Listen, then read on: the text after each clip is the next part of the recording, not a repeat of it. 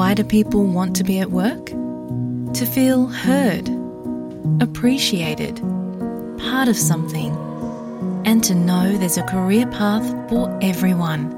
Inclusive workplaces are linked to increased innovation, productivity, and employee satisfaction. Make your organisation a place where people want to be. For inclusion and diversity training, visit inclusion-program.com.au.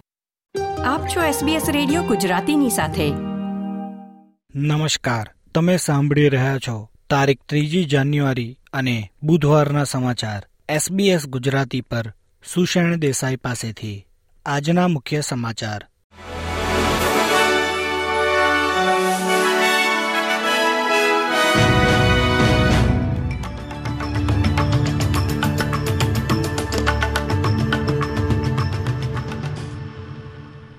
વડાપ્રધાન Anthony અલ્બનીઝીએ બે હજાર ત્રણમાં Iraq યુદ્ધમાં પ્રવેશવાના Howard સરકારના નિર્ણય અંગેના દસ્તાવેજોને કથિત રીતે અટકાવવા બદલ ભૂતપૂર્વ મોરિસન સરકારની ટીકા કરી છે.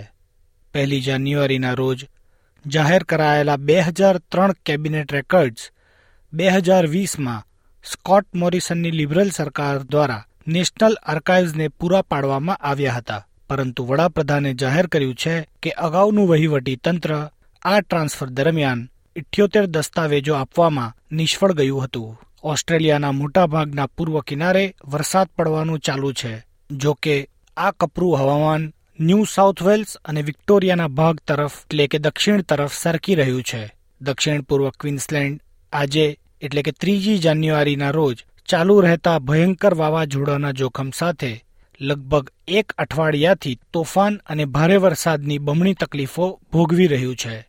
Emergency management minister Murray Watt કહે છે કે રાજ્ય સરકારને એ સમજાઈ ગયું છે કે તેના સંસાધનો પૂરતા નથી.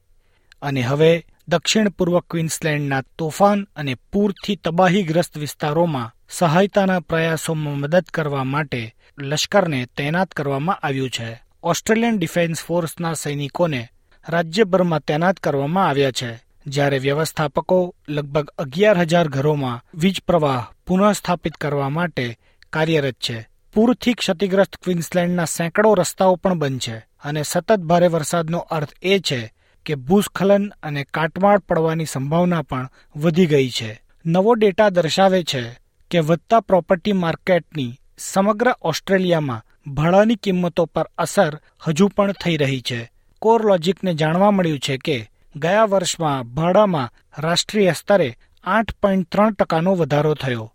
તે પાછલા બે વર્ષની સરખામણીએ વધારાના દરમાં મામૂલી ઘટાડો દર્શાવે છે. પરંતુ હજુ પણ તે પ્રી કોવિડ દાયકાની સરેરાશ વાર્ષિક બે ટકા કરતાં ખાસ્સો વધારે છે. ન્યૂ સાઉથ વેલ્સના ઉત્તર કિનારે એક રીપમાં ફસાઈ જતા એક મહિલાનું મૃત્યુ થયું છે અને એક બાળકને બચાવી લેવામાં આવ્યું છે. પચાસ વર્ષીય મહિલા ગઈકાલે રાત્રે, એટલે કે બીજી જાન્યુઆરીના રોજ, કોક્સ હાર્બરના પાર્ક બીચ પર પરિવારના યુવાન સભ્ય સાથે સ્વિમિંગ કરી રહી હતી. જાપાન એરલાઇન્સના વિમાનમાં સવાર તમામ ત્રણસો ઓગણએંસી લોકો ટોક્યોના હેનેડા એરપોર્ટ પર કોસ્ટગાર્ડના એરક્રાફ્ટ સાથે થયેલ અથડામણ બાદ સળગતા વિમાનમાંથી બચી ગયા છે. તેમાં નાના વિમાન પર સવાર છ માંથી પાંચ ક્રૂના મૃત્યુ થયા છે. સાર્વજનિક પ્રસારણ કરતા એનએચકે પરના લાઈવ ફૂટેજમાં બતાવવામાં આવ્યું હતું કે, ગઈકાલે રાત્રે લગભગ છ વાગે એરલાઇન ટાર્મેક પરથી સરકી ગઈ હતી અને તેમાં આગ ભડકી ઉઠી હતી. સોશિયલ મીડિયા પર શેર કરવામાં આવેલ વિડીયોમાં વિમાનની ધુમાડાથી ભરેલ કેબિનની અંદરથી બૂમો પાડતા અને વિમાનમાંથી સ્લાઇડ દ્વારા બહાર નીકળતા જોવા મળ્યા હતા. આ દુર્ઘટનામાં સૌ પેસેન્જરોની જેમ બાર ઓસ્ટ્રેલિયન યાત્રીઓનો પણ ચમત્કારિક બચાવ થયો છે. આ હતા બપોરે બાર વાગ્યા સુધીના મુખ્ય સમાચાર. તમે સાંભળી રહ્યા હતા એસબીએસ ગુજરાતી પર.